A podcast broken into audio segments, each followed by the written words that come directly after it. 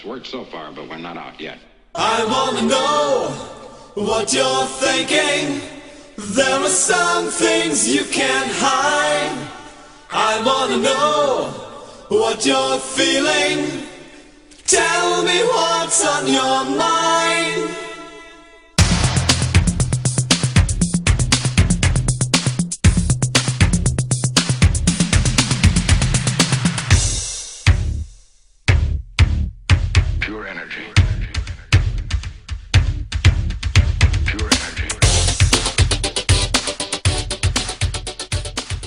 Hailing frequencies open, and welcome to Enterprising Individuals, the Star Trek discussion podcast that boldly goes into excruciating detail about the series, characters, and stories of the Star Trek universe.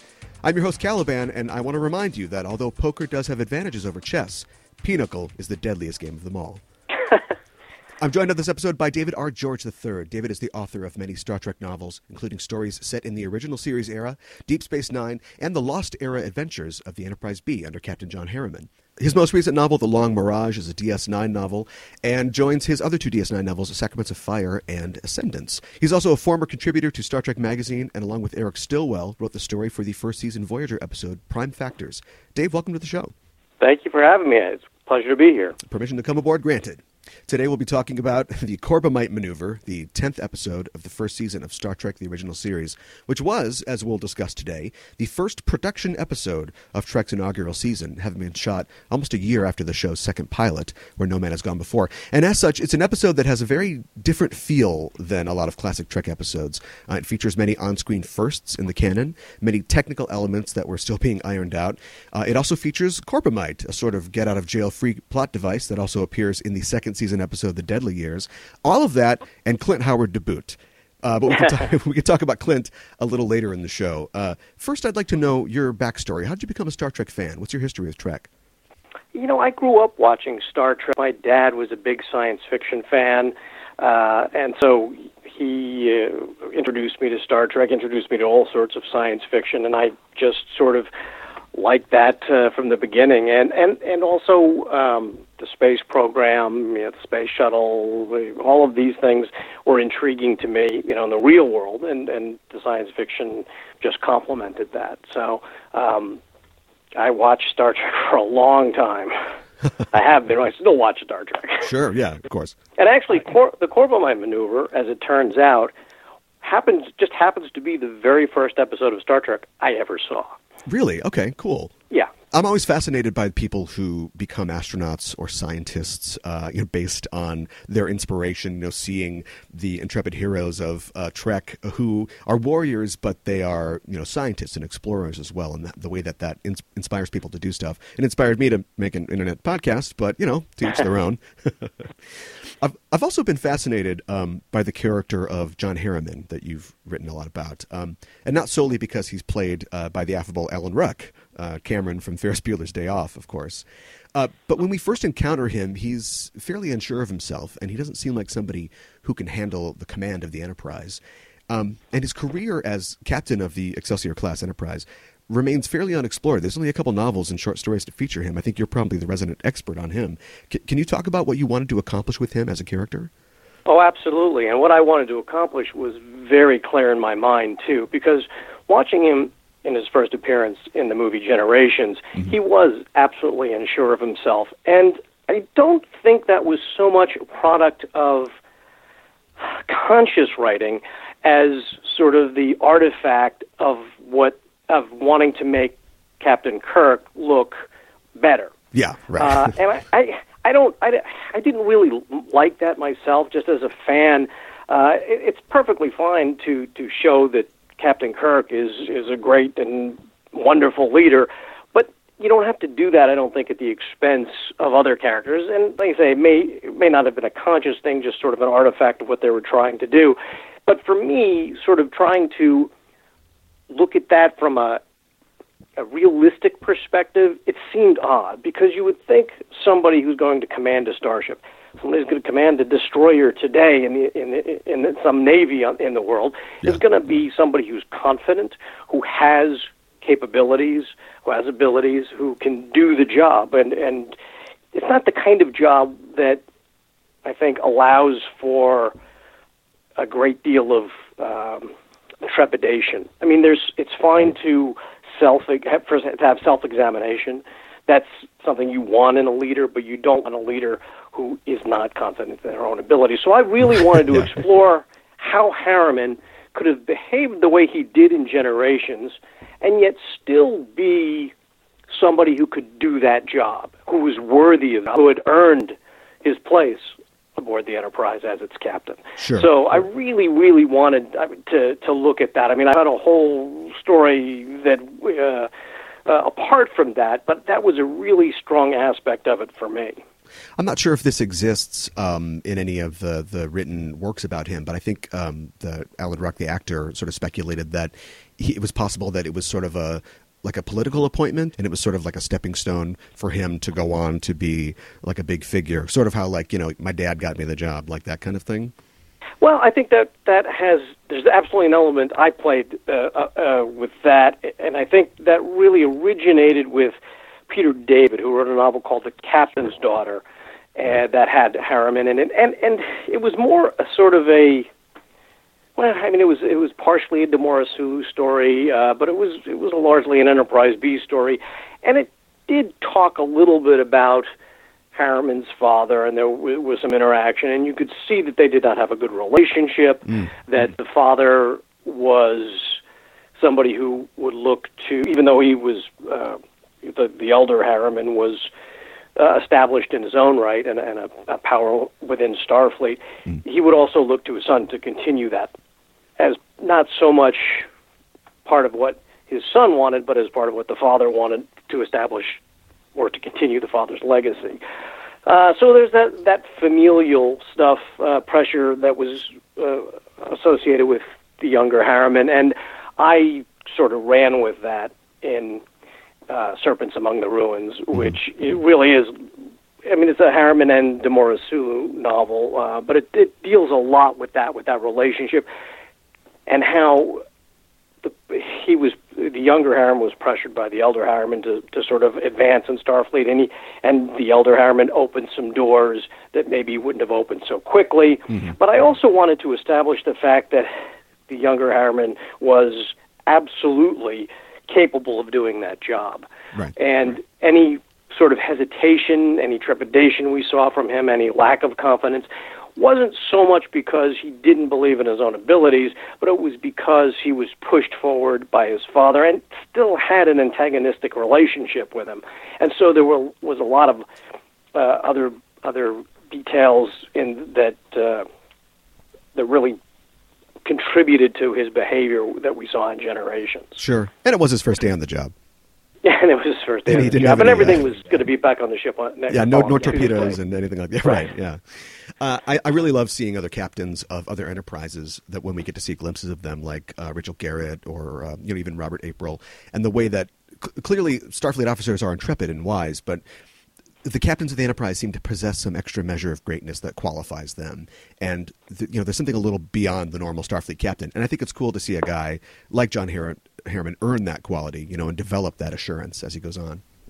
One of the things that I liked about the Harriman character, at least the way I saw him and the way that I wrote him, was that although he was all of those things you just mentioned, a little bit a cut above, and and he earned and deserved the Enterprise captaincy, he wasn't the same as Kirk, and he wasn't the same as Rachel Garrett, and he wasn't the same as Jean-Luc Picard. He was a little bit different, and he I've written him in a couple of novels now, uh, and actually at the end of the first novel. I had him in Serpents Among the Ruins. He actually steps down from command of the Enterprise, and that's not something I think you could ever see Captain Kirk doing willingly, Right. or or Captain Picard or anybody else. I mean, Rachel Garrett's taken her ship back into the lion's den in uh, in yesterday's Enterprise, and, and pro- quite likely going to die, and does die. But is, she's not stepping down. She's doing what she has to do. But Harriman is a, a different sort of cat, and he's he he he's going on with his life in a different direction. And it's not that he doesn't love the Enterprise or his crew or Starfleet or any of that. He just has other things going on too. And and I liked exploring those different sorts of motivation for an Enterprise captain, for for any starship captain.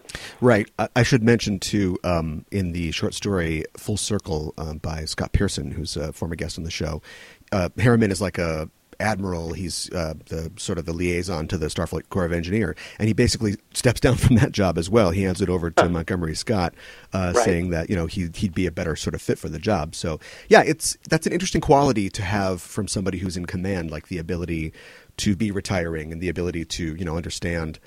Uh, not just the capabilities of your crew, but what, what you can handle too, or, or where you can best uh, be used by an organization. and and also what you want for your life too because we saw i think with captain kirk certainly and with jean-luc picard and other enterprise captains we saw a measure of loneliness yeah, they they captain kirk is married to enterprise Yeah, we yeah. see that from the beginning and it although he did have his love interest throughout the show you got that that sense from him that he was a loner, that he he he has he was not ready to give up command of the ship because he that was his life.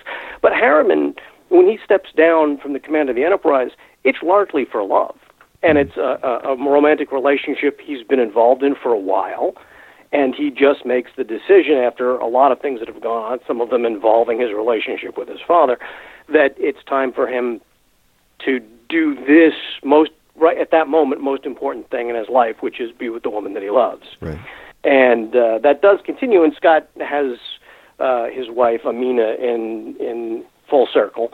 And uh, I wrote him later than that in an episode, uh, an episode, uh, a novel called One Constant Star, in which he is. Uh, and he's an admiral still in Starfleet, and he's still married to the same woman, and he's got other responsibilities, and he actually uh, has to get involved in uh, an adventure to rescue Demora Sulu and her crew. But he's still in Starfleet. He's just doing. He's, he's he's moved around. He's doing the things that he wants to do, as long as it also lets him be with the woman that he loves. Right. So I like expl- so he's not he's an exception to the sort of enterprise captain rule of somebody who's a loner, who's somebody who has to just separate out emotionally everything else from the command of that ship. He's not like that, and I I enjoyed seeing a different take on that. Yeah, that's really that's really great. Uh, well, we should be talking about gener- uh, generations as much as we're talking about uh, uh, Harriman, but we're not. We're talking about uh, the Corbomite maneuver. Can you tell me why you wanted to discuss this episode? But in small part because it was the first episode I ever saw, and just drew me right into Star Trek. Sure. But also, I think because it's an absolutely underappreciated episode, and it's also a bit of a different sort of Star Trek episode. And you already touched on this in your intro, in that it was the very first episode ever produced during the regular run of this the series. They Right. produced the Cage pilot with Jeffrey Hunter as Captain Pike, mm. and then they produced the second pilot, Where No Man Has Gone Before, with William Shatner introducing Captain Kirk. But once the show was bought, this was the first episode ever produced. Now, they didn't even, as you said, air it until number 10 in the first season. Yeah. So it doesn't really stand out, at least from the viewpoint of how it aired, as a first episode. But if you watch it, there are a number of things in the episode that really make you think, oh, yeah, yeah, yeah, I can see that's, they're trying to establish something that now, 50 years later, everybody takes for granted. Right. Yeah. Yeah. It's amazing how they already sort of knew, I think, where they were going. Yeah, you know, maybe somebody's shirt is a different color, but they certainly had a strong idea for what the series was going to be going forward. Um, so we are talking about the Corbomite maneuver. Uh, it first aired on November 10th in 1966. It was written by Jerry Sohl, who also wrote The Side of Paradise and Whom Gods Destroy for the original series. It was directed by Joseph Sargent, who is a veteran director of many episodes of the original series, and he also directed episodes of Bonanza, uh, Gunsmoke, The Fugitive, Man from Uncle, a lot of shows at the time. The star date for this episode is 1512.2. And it's interesting in this episode that star dates really get uh, a going over because we sort of follow the action minute by minute, sometimes literally, uh, so we get to see those kind of tick up. Uh, and this episode was also nominated for a Hugo Award in 1967 for Best Dramatic Presentation. Your mission, if you can, is to give us a 25 word synopsis of the Corbomite maneuver. Wow, I didn't know there was going to be homework. Yes, there is a test. The Enterprise, for the first time, meets the unknown and deals with it from a perspective of diplomacy over violence. that to me is really something that uh, that episode established. Now I know again it didn't air till number ten in the first season, but it was that first episode produced, and they really really focused on the fact that Kirk, especially in command of the ship, is absolutely calm through this encounter, possibly very dangerous, with an unknown and ex- apparently powerful alien force. And he, he doesn't panic. He doesn't. He does. He his first move is not to fire phasers. It's let's talk. Let's Right. eh, or let's stay here. Let's wait and talk amongst ourselves. We can't get them to talk to us. Let's talk amongst ourselves and see what we want to do about this. Sure. Nobody's firing phasers. Nobody's nobody's eh, wanting to, to to engage in unnecessary violence. It's not why they're out there. Right, And I think right. that's really really well established in this episode. Sure. Uh, that was great. I think you you nailed the synopsis and a little bit of commentary at the end, but that was good. Well, uh, yeah, well, don't want to limit me to 25 words. I'm writing 135,000 word novels. I yeah, do what I sure. can. Uh, as we mentioned, this was the first episode to be produced in regular production, and as such, it does contain a lot of firsts. That is, things that we're technically seeing for the first time out. Um, clearly, we see them uh, when The Man Trap airs as the first um, sort of episode that was premiered.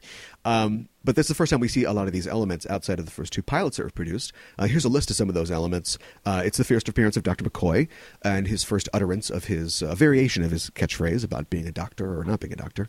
Uh, it's the first appearance of Uhura as communications officer, and the first time her line "Hailing frequencies open" is heard. Uh, she's also in a gold command uniform for this episode. Um, she's also seen in gold for Mudd's women, and the Man Trap, of course, is the first time we see her in red. Uh, it's the first appearance of Yeoman Rand. And it's the first time we hear the sound effects that are usually under bridge scenes. The first time the phasers are fired. It's the first appearance of the black collared tunics that are the main uniforms. It's also the first appearance of skirts and looser necklines on the female uniforms. I think Sally Keller was in slacks for uh, When No Man Was Gone Before. She Um, was. Speaking of uniforms, it's the first appearance of red shirts, though none of them die in this episode. Uh, Sulu's in gold uh, after appearing in blue as an astrophysicist in uh, Where No Man Has Gone Before. Uh, it's the first time that we hear the famous opening narration by Shatner over the credits, and it's the first time we hear the Spock say "fascinating." And I think the story behind that is that the script originally called for fear from Spock uh, when he sees uh, you know, the view screen. Um, I believe it's when he sees uh, Balok, but the director Sargent suggested don't no don't sell it. You know give him nothing. Just give us uh you know no emotion and, and fascinating instead. And of course that went on to really define him as a character One thing that Spock also does in that episode that's sort of interesting that ties into what you're talking about is at one point Kirk is asking for advice and Spock doesn't really give him something and Kirk takes him to task for it and Spock Right. starts to apologize. He Yeah. starts to say I'm sorry, but he stops himself. Um, almost like he's the Fonz and just can't get out the words, but it, it, it's uh, clearly something different than that. It's something um, it's- I think it's obviously him not wanting to engage in a human um, ritual uh, that reflects emotion. right But then he also says, "Well, I regret that I can't give you any more information." I'm like, "Well, really, really, you're not going to say I'm sorry, but you can say I regret." There's not a lot, not a lot of gradation there. right well for a vulcan apparently there is Apparently, Uh, there. they're still kind of nailing down and, and this happens in a lot of the first half of the first season there's kind of nailing down his character still because we get a little sort of smile out of him when he and kirk have their kind of uh, wry exchange Yeah. and I- you know i kind of like that i mean we always talk about how dr spock is so cold and emotionless but he is half human and i think it's okay for him to sort of you know sure he can fight with dr mccoy about how you know heartless he is but i like it when a little bit slips out Well, I one of my novels, one of my original series novels, which is called The Fire and the Rose, is largely a Spock novel, and I really wanted to explore Spock as an alien because in the show we're constantly being told by Spock that hey, I'm not human, I'm Vulcan, Right. even though he's he's a hybrid, but he, you know he he favors his Vulcan heritage and is the Vulcan way of life. Um, but he also constantly acts in contravention of that. You do see the occasional smile. He professes his his very real friendship with Kirk and McCoy and and all of these things. Um, so I really wanted to get in and, and dig into Spock as an alien character, which I I did that in the Fire and the Rose, and I had great fun doing it because it's sort of an aspect of the character you don't see. And while we do see Spock's inner conflict, um, it's mostly just simply that that yes or no, human, not human kind of thing. And I, I wanted to get in there a little bit more. You know, one of the things we also see for the first time in this episode, some of the the technical things. Um, you know, the, the the contact with an alien vessel ahead or, or an object ahead sets off the red light on the, the helm and navigation console. Sure. They established that. When they talk about phasers for the first time, I think it's Bailey who mentions phasers for the first time. He calls them phaser weapons because, of mm. course, nobody knows what a phaser is. Right. Right, because this was the first episode produced, and later he actually refers to them as phaser guns. So, I mean, they they wanted to establish that. Yeoman Rand talks about when she heated up coffee with a hand phaser. So now she's letting the audience know that they have portable versions of these of this ship weapon. You know, one of the things that they also established in this episode, I think, is that's sort of lost in subsequent Star Trek episodes, especially later series like The Next Generation and, and Deep Space Nine, uh, is that the sense of the unknown. Because this episode is really steeped in the unknown because it's the first time, theoretically, that the audience would be seeing any of this stuff. Because Right. it was the first one aired, you'd think it would be the first one. I mean, if this was the first one produced, you'd think it might be the first one aired. So we're, we're getting this this combination of life aboard a starship being sort of not not mundane, but it, there's an everyday workaday sort of aspect to it. Kirk's getting a physical, his quarterly physical. Uh, they're on the bridge, you know, kind of board mapping stars. And, and so there's this workaday aspect to it. But then we encounter this alien, and it's a really, really well done sort of sense of of otherness and the unknown. And of course, the the guest character, the navigator Bailey, it's a little rough on him, and and we find out in the episode that Kirk has promoted him maybe faster than he should have, at least according to McCoy. And McCoy indicates that it's because Kirk sees a little bit of himself in Bailey. Yes. So, yeah. so Bailey's been pushed ahead maybe too quickly, and he he is concerned. He doesn't want to die, and at some point, this may is a real possibility for him. So, um, it's Yeah. interesting to see that and and playing that whole not just uh, the unknown, but the fear of the unknown. Whereas the other characters, especially uh, Kirk and Spock, much more sort of cerebral about it, and much Right. more, as I said before, uh, anti-violence. They take a, a very decidedly diplomatic approach to things. Um, or, or if not diplomatic, at least a sort of a wait and see approach, which is not. It's a major theme in Star Trek. All of that. We'll talk first before we we decide to shoot, but it's really, really, really obvious in this episode and really well established. Yeah, uh, I, I really like Kirk's speech um, to the crew about sort of the unknown, where he says to the effect of, you, you know, things are only unknown until we know them. You know, we're out here to discover things, and so we don't have to be afraid of things. You know, we're we're going to find things out and, and move forward, which is really kind of what the whole show's about. Absolutely. I also really enjoy when we get to see the workings of the ship, like you mentioned. Um, you get the real feel of, of a military crew going through their routine, um, and it's emphasized, of course, in this episode in a big way. I also like when after Kirk orders the phaser drill, you know, he's he's chilling with McCoy, but he's he's still listening in to the crew Right. going through the exercise. And I'm Yep. not a huge military or space military fiction fan because I tend to really enjoy the humanistic elements of Trek. But I think this episode shows that those military fiction elements are they are baked in, and they always will be in the franchise going forward. But they're not overemphasized. I completely agree with you, and I'm I am of the same bent. I'm not a, a, a military science fiction fan. I, uh, you know, I, I guess it has its place, obviously, and in sort of a real real world type of viewpoint, you you you know you need that. But you know, Kirk says more than one time, not in this episode, but he certainly implies it in this episode. But he says it in subsequent episodes that he's an explorer, right? He's Right. he's not a he doesn't consider himself a military man. He's an explorer, and really, that's what you want out of Starfleet. I mean, that's well, what I want out of Starfleet anyway.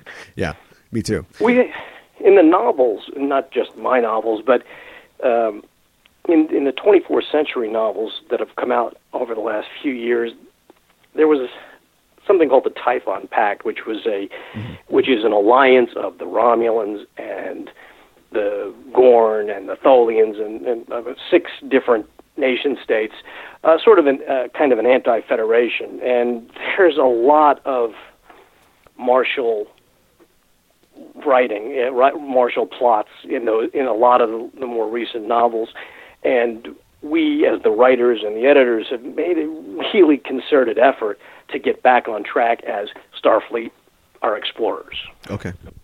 um, because you know you have the big action adventures, uh, you know, from a military standpoint, and that's fine. They have their place, but to me, and I think to a lot of other writers and editors, and certainly readers and fans, that's not what Star Trek is. Yeah. And so Yeah. we've really, really tried to get back to that that exploratory kind of mission. Yeah, go go read um, Honor Harrington if you want some of that. Oh, exactly right. Yeah, sure. uh, nothing nothing wrong with those books.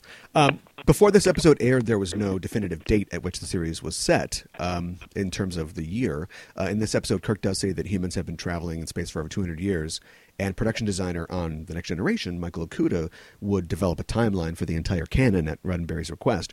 Uh, and he was able to use Kirk's remark to sort of place this where it is in sort of you know our real world um, reckoning of time as uh, 2066, uh, which also is you know, a nod, I'm sure, to when the series was released in 1966. Sure. And uh, fun fact: uh, Jonathan Goldsmith, uh, who is better known as the most interesting man in the world, the Dos Ah. Equis uh, spokesman, it does Sure. appear briefly in the episode as an unnamed crewman extra. Does he? Yes. Where? That is a good question. I spent a lot of time because I knew this fact, and I spent a lot of time on Google Images before uh, we I prepared uh, for the show trying to find this, and I was not able to find it. But apparently, he does. You know, it's really interesting because there are um, a number of, of extras who appeared throughout the original series, um, but especially in, in that first season. Uh, people who recurred, who were there as background a lot. I mean, Eddie Paskey, who was William Shatner's stand-in, Right. and who would ultimately play Lieutenant Leslie. I mean, he's in it so much that there are shot. There are times when he's in like on the bridge, and then they cut to a, a corridor somewhere because a ship has been sh- shot at, and and the Right. the crew's being thrown about, and he's one of the crew being thrown about. Yeah, right. so I mean, he's in multiple places on the ship at the same time. So, and I recognize these faces, and some of them uh, you you you can research and get names to, and, and other people have done that. And but um, some of them remain completely unknown, at least as far as I've been able to to find out. I because I I wrote um, a tr- uh, an original series trilogy called Crucible. Uh, in 2006, where uh, they came out in 2006, 2007, that celebrated the 40th, 40th anniversary of the show, and I wanted to steep my books in the original series, and so I, I knew a lot already, but I went, I paid a lot of attention to those.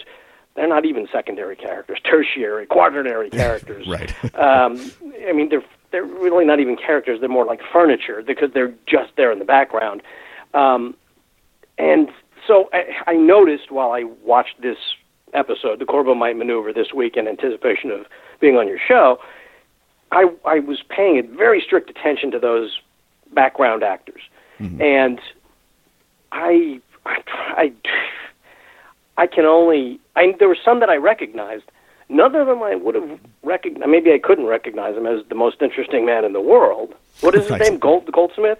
Uh, Jonathan Jonathan, Goldsmith? Jonathan Goldsmith. Yeah. Yeah, I'm going to have to look again because there is one scene toward the beginning where Kirk is uh, getting he get, gets out of sick bay and he's walking to a turbo lift where there's a lot of movement in the corridor. Yes. You see a lot of guys. I have to look at that again because I'm not sure where else he would be. Was this the only, his only appearance on the original series? As far as I know, yeah. Then it, it can't be any of the guys that I've seen and recognized Right. You probably that are- Yeah, recognize him. Yeah. So I'm gonna have to. I bet you it's that. I bet you it's that where Kirk is in the corridor headed. Wait, and where did you find this out? I mean, are we sure that this is true? Uh, it's on Memory Alpha, so I'm taking it as truth. Okay. Um, yeah, I mean it's interesting because sometimes people. I mean, it may well be true, and I, I think it's fascinating if it is. And how how much more interesting does that make this man? But That's right. And if anything, it's a missed opportunity because uh, in a lot of those commercials, they would have shots of him, a younger him, you know, hunting salmon with bears and all these different Right. scenes. So if they just slipped in a little, a little Star Trek in there, yeah, that would have been fantastic. uh, people would have just thought they, they green screened it or something, but Right, yeah, exactly. But if it were actually true, I I'm going to have to look at that because that's a fascinating bit of trivia. But it's also the kind of thing where somebody might see somebody who resembles him and jumps to the conclusion and just make you know makes that statement on memory alpha. I'm not saying that's what happened, but I I'm I'm going to be skeptical until I can confirm this. But I think it's fascinating. Well, the show changed greatly, not just from pilot to series, um, but this, this script itself went through many changes from its initial concept as Danger Zone by Sohl to the final draft. And changes were made even from the final draft to when it was shot. Uh, originally, Bailey was to be the communications officer before the addition of Lieutenant Uhura. Um, there were also a lot of character bits that were added in the later stages, like the references to chess and poker, um, Kirk's having to eat salad, uh, the reference to Spock's father. So it was clear that they were still working things out. And I think that's really evidenced by the fact that the crew in this episode meets a representative of a society called the First Federation, when the show itself doesn't really establish that Starfleet is the navy of the Federation, the United Federation of Planets, until late in the first season. It's uh, be a little confusing. Right. They don't mention the Federation uh, in that episode, uh, Yeah. and as you say, not till the end of the first season. But also, when Kirk refers to the Enterprise, when he introduces himself uh, via subspace radio to to Balok, he says, he, "This is I'm of the United Earth ship." Yeah. Which I don't think is ever used again on the show. Before they established Starfleet and the Federation, they called it the United Earth Space Probe Agency, and Kirk also refers to it sometime by that acronym, the United Earth Space Probe Agency, UESPA. He calls Oh, okay. it USPA. Right, right. Which, if you're not really paying attention, or even if you are, it's hard to sort of catch and really understand what, what that. Wait, what? what? What's he, what, what that word? What is he talking about? Right, So yeah, they haven't established those things, but you know the character bits. Those things are going to come up in a first episode, in the first few episodes, because they really are trying to establish how these characters relate to one another. Yeah, and this this episode was to, originally to air much earlier in the first season, but there were you know there were clearly a lot of physical uh, visual effect shots uh, depicting the Fesarius and and um, the glowing cube and all that sort of thing. So it was pushed you know later in the schedule. Is that Uh, why it was pushed? I was. I've always wondered about that. I didn't know that. Yeah, that's that's what I've heard. I mean, just at the time, I think that was a lot of you know effect shots for for a show, uh, Star Trek or a sci-fi show at the time. Right, of course. And I also think that Star Trek's effects, even though they can look dated now, they really were state of the art at the time, and certainly for television. Oh yeah, Um, but on top of that, I, I understood, now this may not have to do directly with the Corbomite maneuver, but I understand that the uh, network really wanted the man trap because of the so-called salt vampire, which you know was their idea of science fiction. You know, Right, give- right. show us show us a creepy monster. rubber monsters. Um, yeah, right. and and and Spock bleeding green. You know that, that Right. that's what they wanted, which I think.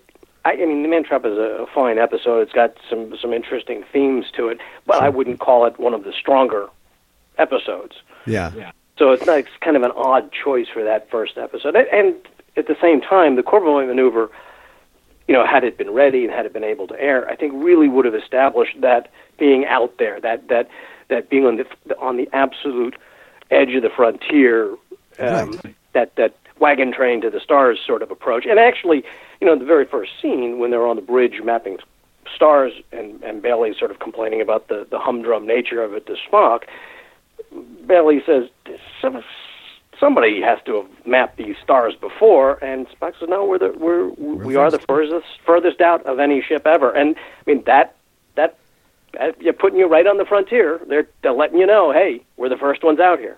Yeah. Um, there's also, uh, speaking of Spock, I feel like he's a little uh, more ruddy than he is in later episodes in this. Um, he's got sort of that sort of greenish cast, but there's a little more color in his cheeks. Uh, I think in this first episode than he usually looks like uh, later on. You know, I Um, think yeah, I think you're right. Now, the, I didn't think of, I didn't notice that, but having just watched the episode, now that you mention it, I, I think you're right. Yeah. It had to be difficult as a faithful viewer in this era of television to tune into your new favorite show and see things being different or, or weirdly non sequential week to week. I mean, we're, we're 30 years away from The Sopranos and the rise of serialized stories in TV. Um, and the reset in this decade was everything. You know, you wanted to tune in every week and see that, yep, those, those Robinsons are, they're still lost in space.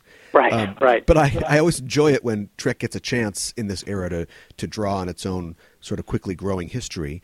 Um, of course, Didn't the do it often.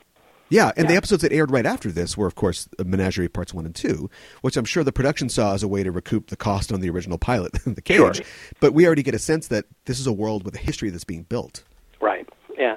Yeah, and uh, uh, it's really interesting too that um, you know I wonder, especially because you mentioned the special effects and the cost and the and the length of time it took to do them for the Corbomite maneuver.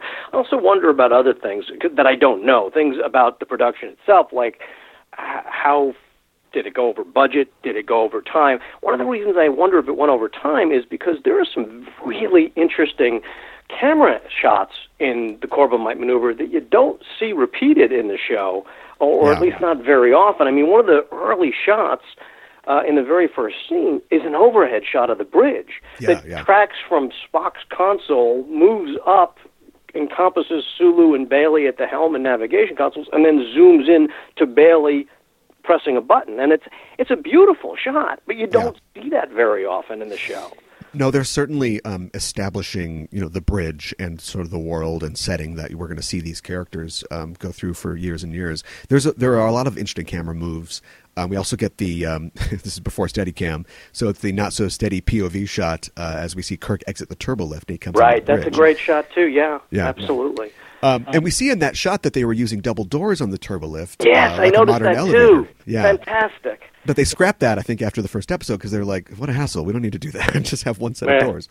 Well, it's also interesting too uh, what you mentioned about seeing things out of sequence because okay, here here there there are two doors, but then ne- ne- not before that and not after that. And of course, the third episode that was ever aired was the second pilot, which looked Right. vastly different. Yeah, totally different.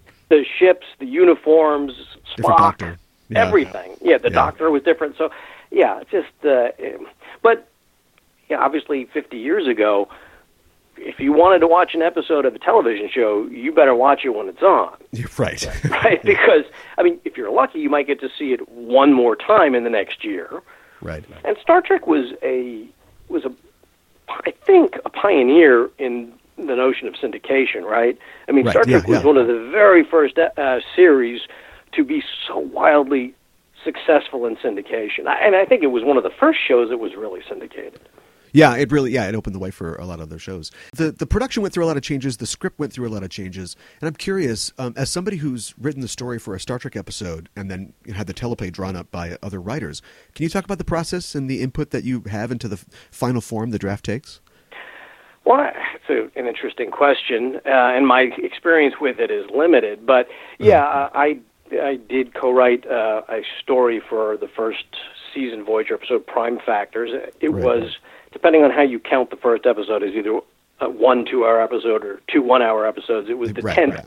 either the ninth or the tenth episode. Right. the tenth hour of Voyager. Sure. Um, and you know, we went in with a very specific uh, idea, uh, which was to establish that the Prime Directive, which I think is a spectacular part of of Star Trek, because I mean, it really demonstrates how it's it's very Swiftian in its in its uh, in its the way it plays. You know, it's just Jonathan Swift. You know, was not talking about the Lilliputians. He was talking about the British government. And Right. yeah, we're talking about Starfleet's Prime Directive, but yeah, we're really talking about Vietnam.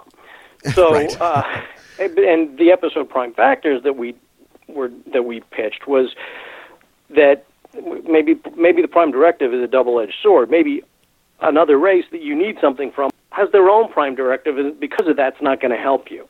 Uh-huh. And that was where the, the the crux of that was the crux of the episode is that okay, we've run across a race that has very powerful transporter technology that could get us, if not all the way home, a huge portion of the way back to the Alpha Quadrant. Right.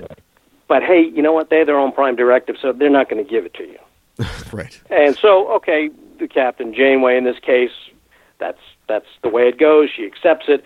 Some of her crew do not, and so there's a little bit of not a full blown mutiny, but there are some mutinous actions taken. Some certainly some some them some orders are are uh, are violated. So Yeah. uh, they're not obeyed. We pitched that story, and we were we were asked to clarify and change some things in the story, and we did that, and went back with it, and we sold it, and then the episode was, in our case, just given to a, a pair of writers that they were that the producers were actually essentially auditioning to become staff writers. So they wanted to see what these guys could do Right. uh, weren't quite as interested in what I could do or what my co-writer could do, but um, that which was fine. I mean, that's just that's the business. And so Yeah. after that, we did not have a great deal of input into what the show was going to look like. Um, I mean, they, they changed the name of the aliens that we had come up with, and, and other incidental details like that.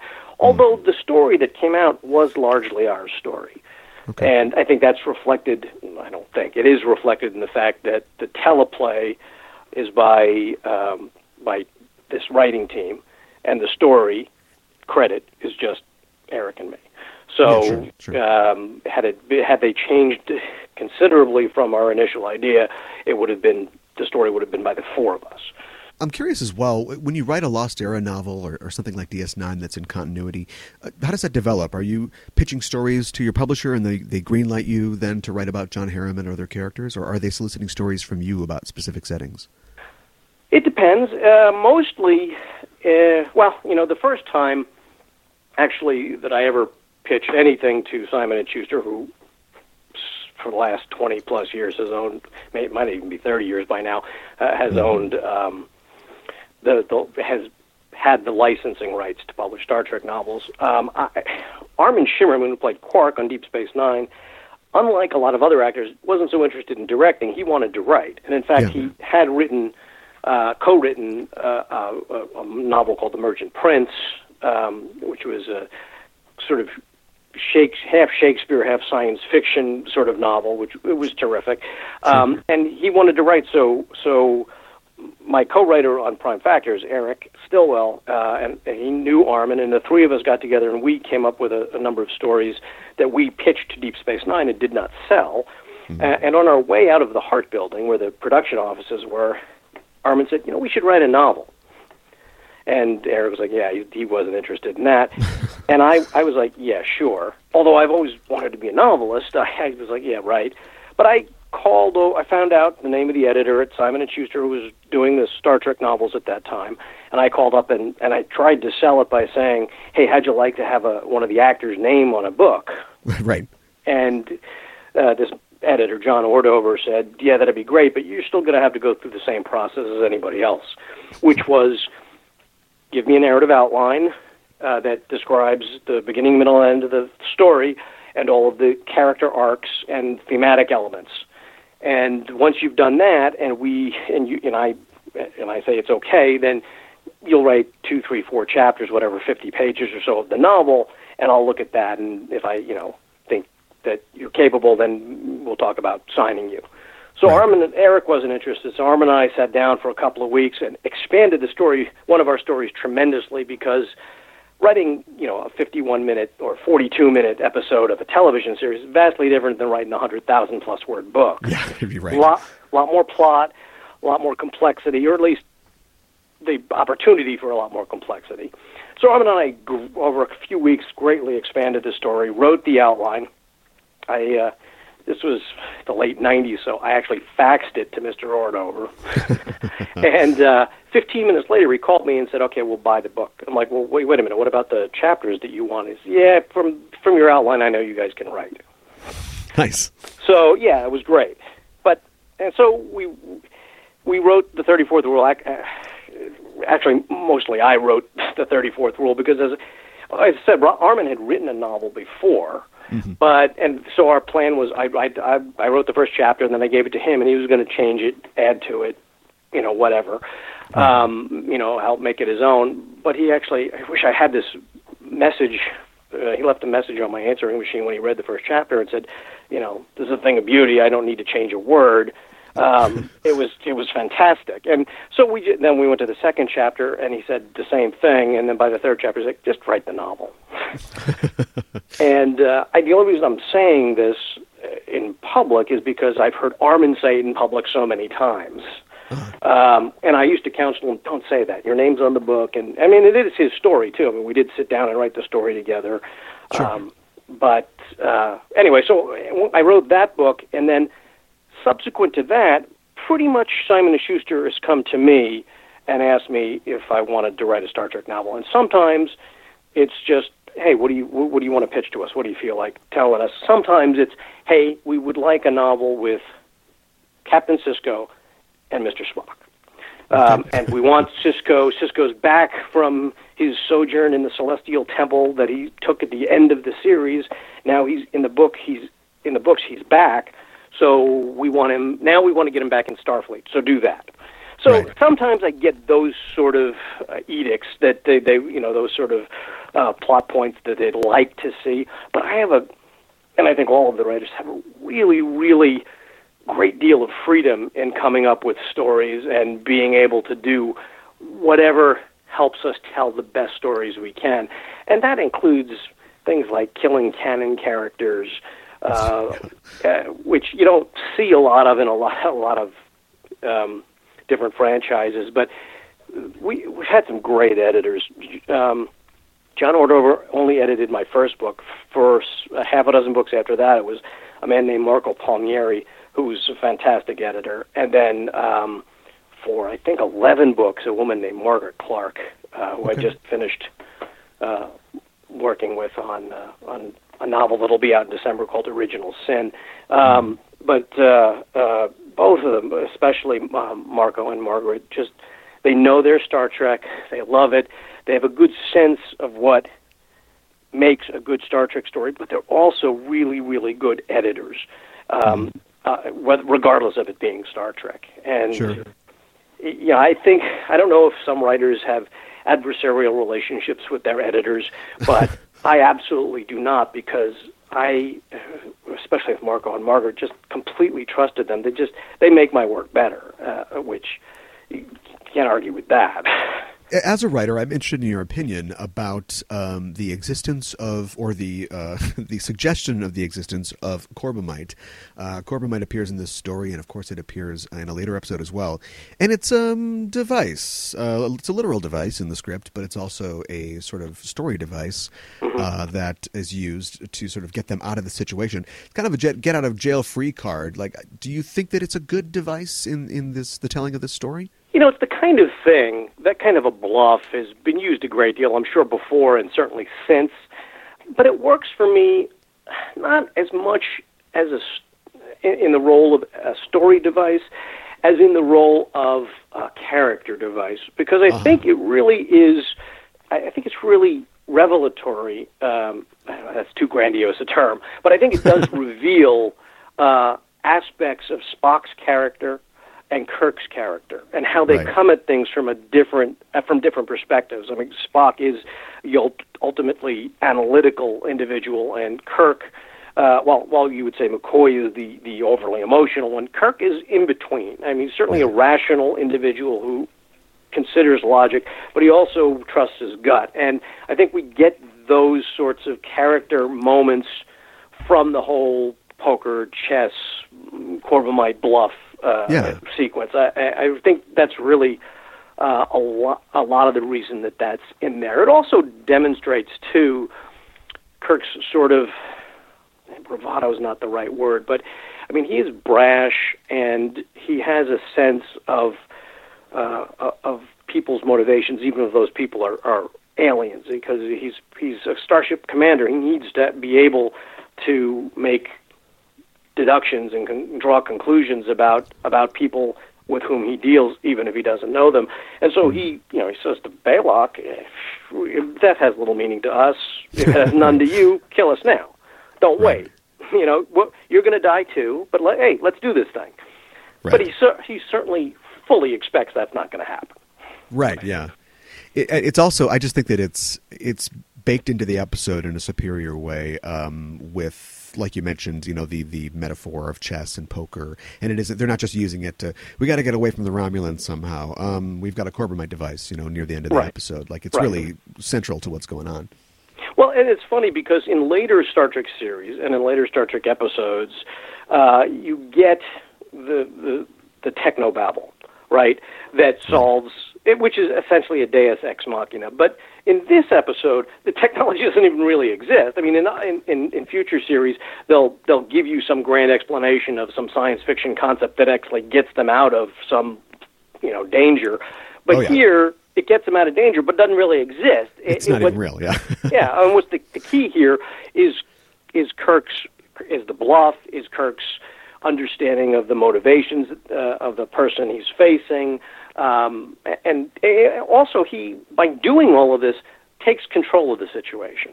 yes, Right to this point, Enterprise has been toyed with. The crew has been toyed with, and now Kirk's had enough. And this is this is one way he takes control again.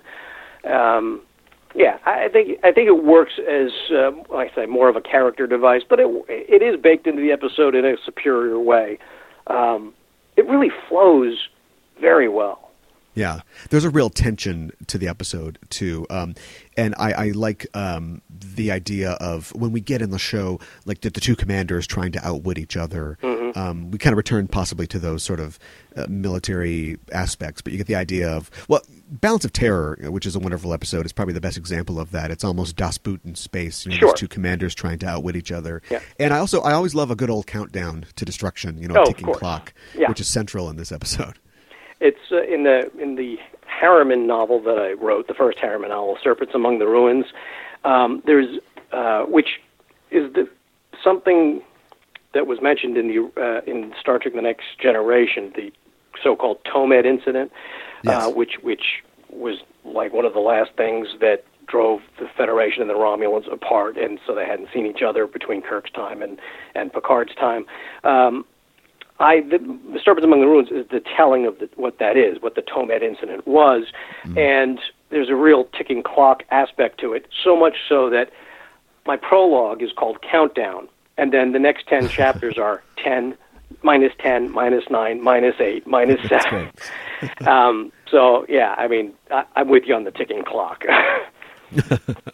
Well, uh, let's talk about the little bald kid in the low ceilinged room. Yeah. Um, this episode, of course, uh, features Clint Howard as the real face of the alien Balok. Howard was six or seven at the time this was filmed. Um, but he had 13 credits on his resume before Star Trek. He had an entire season of The Baileys of Balboa under his belt. Wow. And he had done, well, yeah, he had done uh, five Andy Griffiths, I think, before that. Uh, so he was quite accomplished uh, for his age as a young actor. Well, I think he did a fine job. Uh, Yeah, in, he was great. This, yeah, I mean, he was. Um, I mean, so it's hard to tell because he was looped by. Is that Vic Perrin or? Uh, Um, surprisingly, no, it's not. Um, it's uh, Walker Edmiston, uh, who was a actor and a voiceover artist. Uh, He had his Oh. own children's show, uh, the Walker Edmiston Show, and he worked on several Sid and Marty, Marty Krofft projects as well. I didn't know that. I I think I always sort of assumed it was Vic Perrin because it kind of sounds like him. It'd be a logical Um, choice, yeah. And Vic Perrin actually, I mean, I'm sure Star Trek fans maybe have seen his name here and there in the credits, but he did a lot of mm-hmm. voices. But he also was an actor who played one of the Halkans in Mirror Mirror, and he he he acted. I've seen him in Mission Impossible episodes, and actually, I don't know what happens, but sometimes I guess somebody's voice in a Mission Impossible episode didn't sit well with the producers, and Vic Perrin looped entire episodes of dialogue for an actor. Wow. Fascinating stuff. But at any rate, the, the, the sync between Clint Howard's mouth and the voice, I think, is, is, is beautiful. And Yeah. it really helps. I mean, they went in the menagerie, not the menagerie, in the, well, the menagerie too, but in the cage, they went with um, elderly women to play the um, the Telosians. Telosians, yeah. And now, of course, they're going with a six-year-old boy Right. to, to play Balok. Um, Yeah. But it works. It, it really demonstrates the. It's one way to demonstrate the alienness of something without having to do it via CGI, which of course didn't exist at the time, really. So uh, yeah, I, I, to me it was great, and it was, you know, when you first see Balok's alter ego, the the the the, the puppet that appears that Spock manages to get a, a shot of. um, on, on the main view screen. It, it, it's it's alien and strange looking, sort of demonic looking, and when it but when it moves its head back and forth, it looks like a doll. It looks like a puppet. And I, I, I just have to wonder if people watching it for the first time way back in 1966 were thinking, well, that's terrible. That looks like a puppet. But of course, it's supposed to be a puppet. okay. As it turns Yeah, out, right. it actually is a puppet in the story. It's a puppet. So, Yeah, but right. I like the fact that you know they're, they're told to to bend down. It reads pretty cramped uh, over on Right. Balok's ship, and then it turns out that he's you know he looks like a six year old boy, except a bald one. I thought Right, they did yeah. a great job with uh, with the bald cap too, because they put the the uh, the adornment around his head that you know hid any any any lines that might have showed it might would have ruined the uh, the illusion. Yeah. Um, It looks pretty good. yeah, yeah, it looks pretty good. And again, this is 1966. This is 50 years ago. This is, I mean, if you look at a show like Lost in Space at the time, and you, you compare the effects, and not just visual effects, but practical effects, like a bald cap or whatever. Right. Just Star Trek is so superior. I mean, I know it looks dated now, but it really, for its time, it was extremely extremely good. Um, and Star Trek was also one of the cheaper shows on television at the time in terms of Yeah. budget.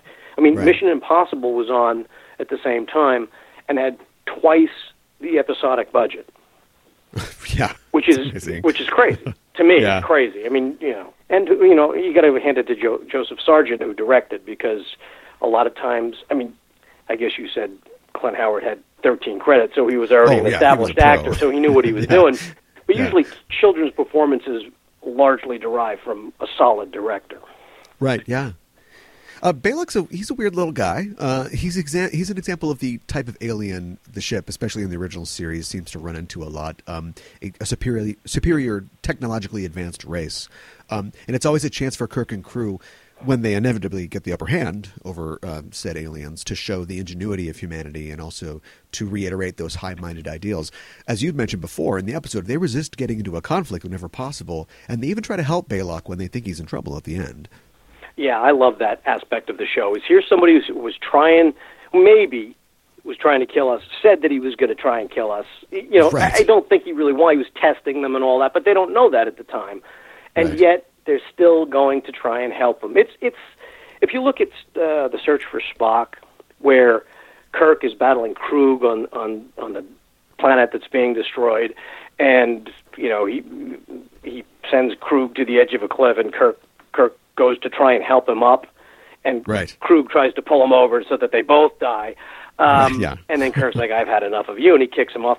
I hated that. I hated that. I loved that Kirk tried to help him, but I hate Right. that it ended up where Kirk killed him. And you could argue that Kirk really didn't have a choice and all of that, but the writers did. and Yeah. I thought, to me, the, the Klingons were a little, for for my taste, they were a little too, um, you know, sort of cartoon evil, you know, twirling mustaches. Well, and- well, Krug especially, yeah. yeah. So, I mean, that's just my taste, I'm sure plenty of people loved it, but it just wasn't quite my thing. Um, Yeah. But I liked the fact that in the Corbomite maneuver, here's somebody who certainly was adversarial, who who, who stopped our ship from moving ahead, and then who threatened it, uh, and uh, you know, ex- explicitly threatened, said, "You got ten minutes, then I'm going to kill you." And yet Yeah. they go help him when he's in trouble, A- and I mean, that's a practical application of ideals, not just talking about them, right? A- and that's, I, I just love that. I mean, to me, that's the heart of Star Trek. Heart. uh, p- People sometimes wonder why Star Trek has been popular for 50 years, and to me, it's no mystery. It's twofold. One, here's an optimistic view of the future, Yeah. told by characters that we can relate to and who we love. I mean, it's, it's that simple. And that, that optimistic vision of the future is an inclusive vision. It's not about Right. tolerance. The word tolerance is, is fine, but to me, it also sort of implies that, yeah, you're different from me, but I'm gonna I'm gonna put up with you. I'm gonna tolerate mm-hmm. you. And I know that's not the sense of tolerance when people talk about tolerance, but I sort of prefer the word inclusiveness or inclusion because everybody gets a seat at the table. even though Uhura was a background character, even though Sulu was a secondary character, hey, there's a black woman on the bridge in a position of authority. There's an Asian man on the bridge in a position of authority. These are really important things, especially for 50, well, for 50 years ago, but you know what? It's still important now. Um, my, my editor, Marco Palmieri, likes to say, pessimism is a misuse of imagination. I like that. I do too. Uh, on that note, I, I think it's hard, maybe I'm out on a limb, but it's I think it's hard to not view this uh, without looking at it in the light of like '60s Cold War politics. Uh, there's there's a lot of brinksmanship, you know, in this episode. There's even there's a literal doomsday device. Do you think it was the intention of the writer to to parallel what was going on in the real world at the time? I don't know about parallel, but reflect certainly. Yeah, I mean, um, yeah, absolutely. Uh, I, I, that's my guess. I could be completely wrong, um, Sure. but it, it seems like that, doesn't it? I mean, Star Trek is not. It was not shy about its politics, and Right. and uh, it was. It was not something that was uh, uh, a seldom used aspect of the show. I mean, how many times did they talk about the Prime Directive? And it was Yeah. clear what they were talking about. So yeah, my guess is that this had something to do with what was going on in the 60s. I mean, uh, in 1966, November 1966, you said. So we're Right. talking just a few years post Cuban Missile Crisis, right? Yeah, right. Yeah. You know, real world brinksmanship. So yeah, that, Right. I, I, I do think that Jerry Sohl probably had uh, these things in his mind when he when he wrote this episode. I think probably Gene Roddenberry and the producers were actively looking for those sorts of stories. It's possible. Balok also turns out to be something of a paper tiger. I mean, he's not even what we think initially he what he looks like. He's small and imposing. So it, it's just a thought I had that in some way this is supposedly possibly representing Russia or somebody else that's sort of blustery. Um, I mean, he offers him Tranya instead of banging his shoe on a podium. You know, still. yeah. Well, you know, it's really interesting. That's a, an interesting perspective. I actually went to Russia for a few weeks Oh wow. Um, back in the '90s, of, for of all reasons, to play baseball. And um, I, I, I'm a big baseball fan, and I, I still to this day play baseball. I love baseball. Uh, and uh, a, a couple of a, a bunch of my friends, two we had basically two teams of people, and so we went over to Russia. We set this up in advance. We went over to Russia for we were there for about three weeks, and we only played eight. The, the two teams played each played four games. Um, so we were, there was a lot of non-baseball stuff there, but um, we played their professional teams, and um, and they were a bunch of 18-year-old decathletes. That's where they got their baseball players because they didn't grow up playing the game. And it Yeah, was right. clear when we played them that they did hadn't hadn't played the game, but they were also you know six foot six inch specimens. right. Actually, for their pitchers, they they they um, recruited Olympic javelin throwers. Uh, it was it was amazing. It was a spectacular experience. But I bring this up because I, I didn't speak Russian. A lot of them spoke English, um, and we had a lot of time with with these these just average Russian citizens. I mean, not just the baseball players, but the people around that were that were hosting us, and and people at the hotel, and all these places. And Russian citizens are like American citizens. I mean, these uh, people are people. You know, you've got the governments doing these kinds of things, but the people sort of you got to think that by and large, human beings, regardless of their national origin, really kind of want the same things. I think mostly happiness. Right, yeah. he, he turns into, he, well, at least he appears as kind of an Epicurean guy. You know, he invites them in. He's like, hey, hang out with me. Drink, the- drink the Tranya. Isn't it good? His brinksmanship wasn't really brinksmanship unless he expected uh, Kirk and company to fight back. Um, it, it, he Right. certainly, by by scanning the ship, he determined early on that they were not a physical uh, threat to him and Right, to his right, ship. Um, I, but then Kirk says, hey, "Well, maybe we are." By introducing the Corbomite device, um, but you have to think when you think through the whole episode. It's like Balok. He wasn't. He wasn't going to the brink because he wanted to fight and he wanted to beat back adversaries. He wanted to make sure that the people that he allowed in were potential friends. Um, and so he, he, you know, really that's what he he just wanted to make sure about. And Kirk really demonstrates that to him. Uh, what that aspect of what he was looking for, which is that you know we can be friends. You know, Yeah. that, the second season episode by any other name, where Enterprise is hijacked by the Andromedans and taken, Yeah. you know, toward th- that galaxy. You know, the end of that episode, it doesn't end by Kirk and company, uh, uh, uh, you know, defeating them physically. He says, "Look, we're, we don't don't fight us. We'll welcome you." Is really you Right. would do that? You you do that for enemies? Rojan says, "No, but we Yeah. welcome friends." I mean, that's to me, that's all Star Trek. yeah, it's still an interesting technique, though. Uh, you know, clearly they want to have a a positive exchange, but the way that they sort of go about that is they kind of bring the worst and, and see how you react to it. They get into a nacelle measuring contest, you know, with other species. Um, I don't really know the history of the first Federation. I know there's a Trek novel, um, "The Face of the Unknown" by Christopher Bennett, uh, Bennett, that delves more into it. But you know, Balok, he's he's kind of a pr- capricious character. Um, I, I think that entire strategy of testing new species makes me think that they're kind of concerned about how they look or their status. So I guess my sort of crackpot theory for this episode would be that maybe they heard about the Federation and they thought, hmm, let's be the first Federation. Yeah, uh, we've, we've been around a while. You probably haven't heard of us. That's funny. I hadn't thought of it that way. That's funny though.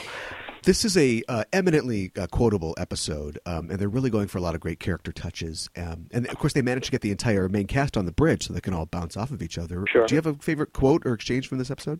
Well, you know, of course, McCoy talking. You know, if I, I, if I reacted to every light that went off around here, I end talking to myself, which he, of course, is Right. saying to himself. one's yeah, it's a little room. obvious, but it's fun and it's very McCoy. Um, I like his exchanges with Kirk. They have this little bit that doesn't really continue into the series, but he keeps, you know, saying all these aphorisms, and he's like, "You, you always say this." He's like, "No, I, I, I didn't say that." yeah, oh, th- yeah, that." those are great. You know, you said a little, hey, a little, suffering is good for the soul. I never say that. A man is ultimately superior to any. No, I never said that either. I'm pretty sure I heard you say that. Um, yeah, those those were all great. All those character moments are really great. Um, you know what I uh, what I like, which is not a verbal exchange. I really like the way William Shatner's Captain Kirk watches Bailey on the bridge Yeah, very measured in his observation of this officer that he's already been told by McCoy he may have promoted too quickly, and it's because you see yourself in him. So, so watching him watch Bailey, and he's not given Bailey enough rope to hang himself. He's given up Bailey enough rope to rescue himself. But then, of course, he he goes too far, and he's got to relieve him. But then, you know, Bailey comes back to the bridge, and Kirk's, hey, yep, take your take your position. Well, although that's a really interesting sequence too, it doesn't bear up under much scrutiny because Balok gives him ten minutes, and in Yeah. that time, Bailey goes off the deep end, and and that his his what he so, says there when he gets when he's fearful and angry uh, is a great sequence. What are you robots? You know, Don't you know when you're dying? Oh, he's doing a count. You know, he's doing a countdown over. It's all great, but it takes time. And then Bailey's relieved by Kirk. McCoy escorts him off the bridge. McCoy comes back, and then Bailey comes back. I'm like, that's a really busy ten minutes. yeah, it's kind of compressed. Yeah. So um, I'm saying, I guess he didn't make it all the way to his quarters, but no, he turned around and yeah. I think I think um, I can't even remember the the actor's name right now who plays Bailey. Also did a very nice job, and I actually thought Yes. they should have brought him back at some point. That would have been interesting to see him sort of come back like uh, Wesley, you know, coming back from the Traveler, uh, Right. seeing what he learned from the uh, First Federation. I wanted to mention really quick that uh, Ted Cassidy did do the voice of the Balok's puppet. Yeah, yeah. Actually, I was thinking about that when I watched the episode. I don't think I ever had that confirmed, but as I was watching the episode the other day, um, I'm like, that's Ted Cassidy. Right, and it, him and the like even when he like he plays Ruk, he kind of looks like the puppet a little bit. It's like same uh, Oh, same kind of uh, tunic and same complexion. And, Yeah, th- and uh, they've got him shadowed, his cheeks, you know, hollowed. Right, You know, right, that, yeah. that that shading. Yeah, that's that's uh, yeah, that's funny. That's a guy whose uh, entire career is built on cheek shadowing. I think Yeah. between that and Lurch and everything else. Right. Uh, well, as we wrap up here, did you have any uh, last thoughts about the episode? Well, I just think it's an episode that, I, as I said at the beginning, is underappreciated by by fans. I think if people watch the episode again, try and keep it in context, which is to say that it was the first show ever shot. So, not only is everything that happens, uh, all, all of this unknown, uh, part of what the crew deals with. It's a part of what the audience would have been dealing with as well, had this been the first Right. episode aired. That Yeah. we don't know anything about this ship. this crew, these characters, their situation, and we're learning it for the first time. It's really interesting to watch it through that prism. I think Uh, it, it makes it um, more. Um, I don't know. It's sort of more important, a more important episode too that I think people realize because it does, as you've mentioned, establish a lot of things, both sort of technical things, uh, character things, character relationships. Uh, I, I just think it's um, it's a terrific episode, uh, and people don't often see it because a lot of that stuff, a lot of stu- the stuff that happens in the episode, sort of happened in different forms in other episodes later. So it's Right. like, oh, we already know this story, and but you know what? It's really good. Ima- I try and imagine start this episode as the only episode of Star Trek right? I mean, try just think about this. Uh, let's say you know nothing came before, nothing came after, and really, in large part, nothing did come before. But think about if this was the only, if this was just a one-hour special on television, um, Right. it still plays. It's Yeah, still that's it- true. It's internally consistent. It has everything it needs. It's got a beginning, a middle, and then it's got great character interaction. Uh, it, it, it professes high ideals. Uh, it, it's and, and then follows through on those ideals. It really, in a lot of ways, for me, is quintessential Star Trek. Me too. Let's talk. My space dad can beat up your space dad. Who's your favorite captain and why? I got to say, it's probably Captain Kirk because that was my first captain, right? So, Sure. Um, Yeah. But you know, I love Picard. I love Janeway uh, and Sisko. Uh, I love. You know what? I love them all. I I, I love Harriman. Um, sure. I think there's, but I, so the short answer is Kirk. But you know, uh, which, which one of your children do you like best? Because I've gotten Right. Long answer is it's a tough question. Right. well, well, I mean, I've gotten to write all of these characters too, and Sure. um, they all Well, that's a good one. Which which one is your favorite to write?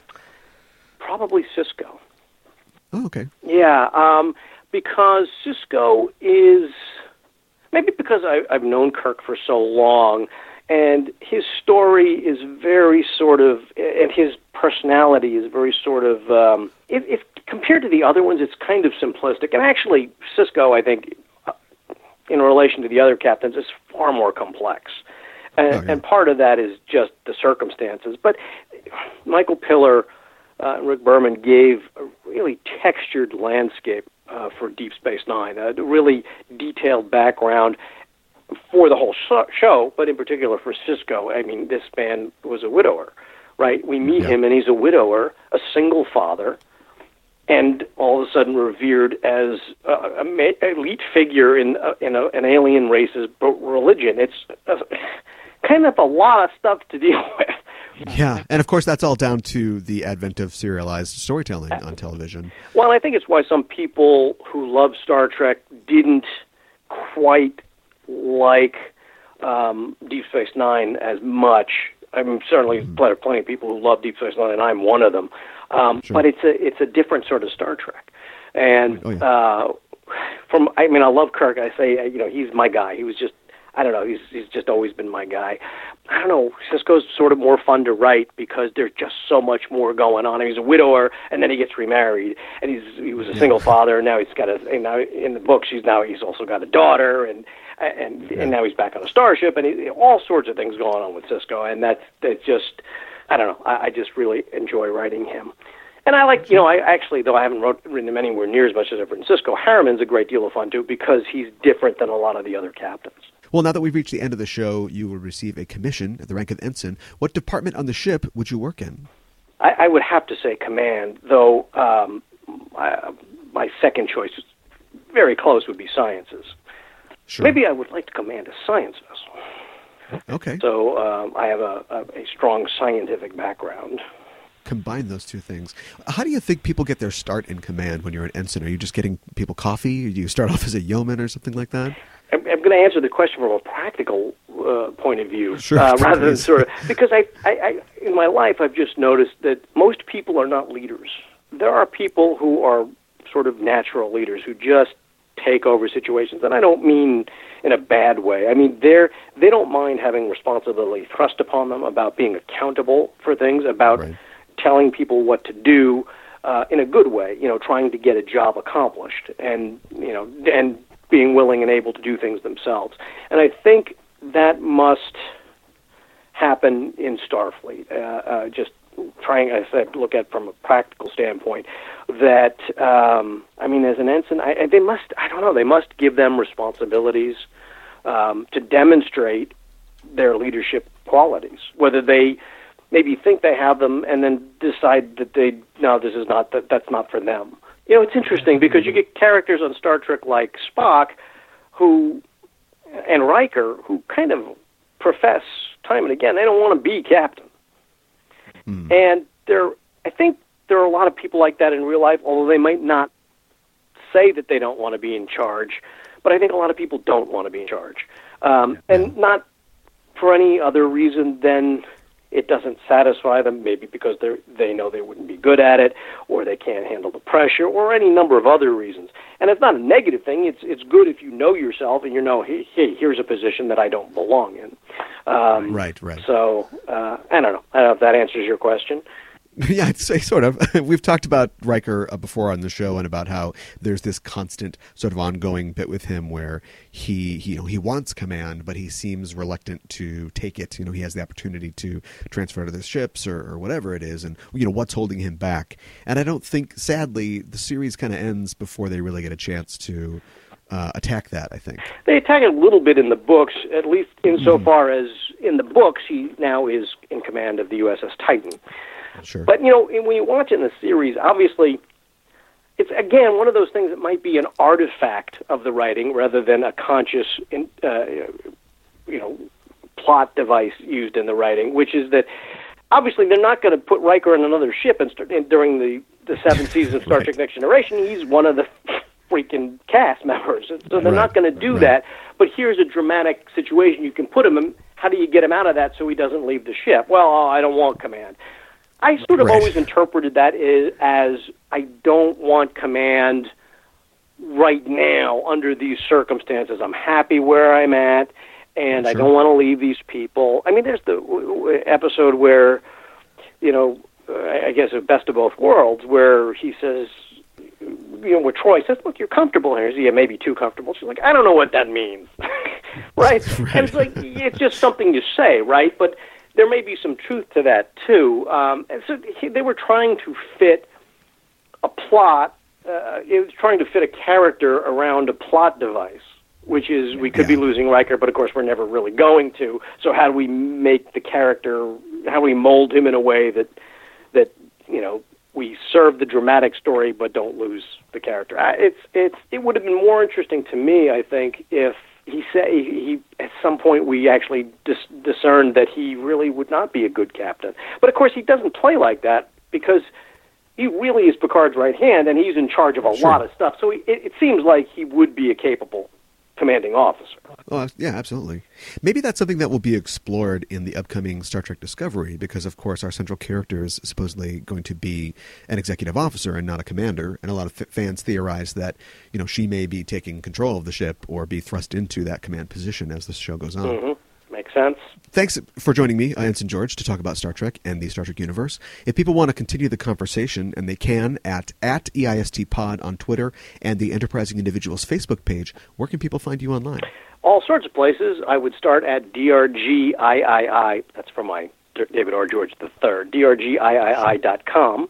Um, that's my website. Um, I'm also on Facebook, uh, Facebook slash Facebook.com slash DRGIII. I'm on Twitter. I think that's David R. George III. I'm on Instagram, David R. George. I I'm on Tumblr. I'm all over the place. Twitter. All over the place. Wait, wait, wait, all these places. Anything you can tell us about your upcoming novel? Well, it'll be out in. It's a January book, which means it'll be out end of December. It's called Original Sin, and it will feature Captain Sisko, which I think has not been made public quite yet, and I hope my editor doesn't hear this and kill me. But that's the way it is. I take no responsibility. yeah. Uh, well, thanks again for joining me. Thank you so much. I really enjoyed it. Me too. We are signing off until the next mission. Hailing frequencies closed.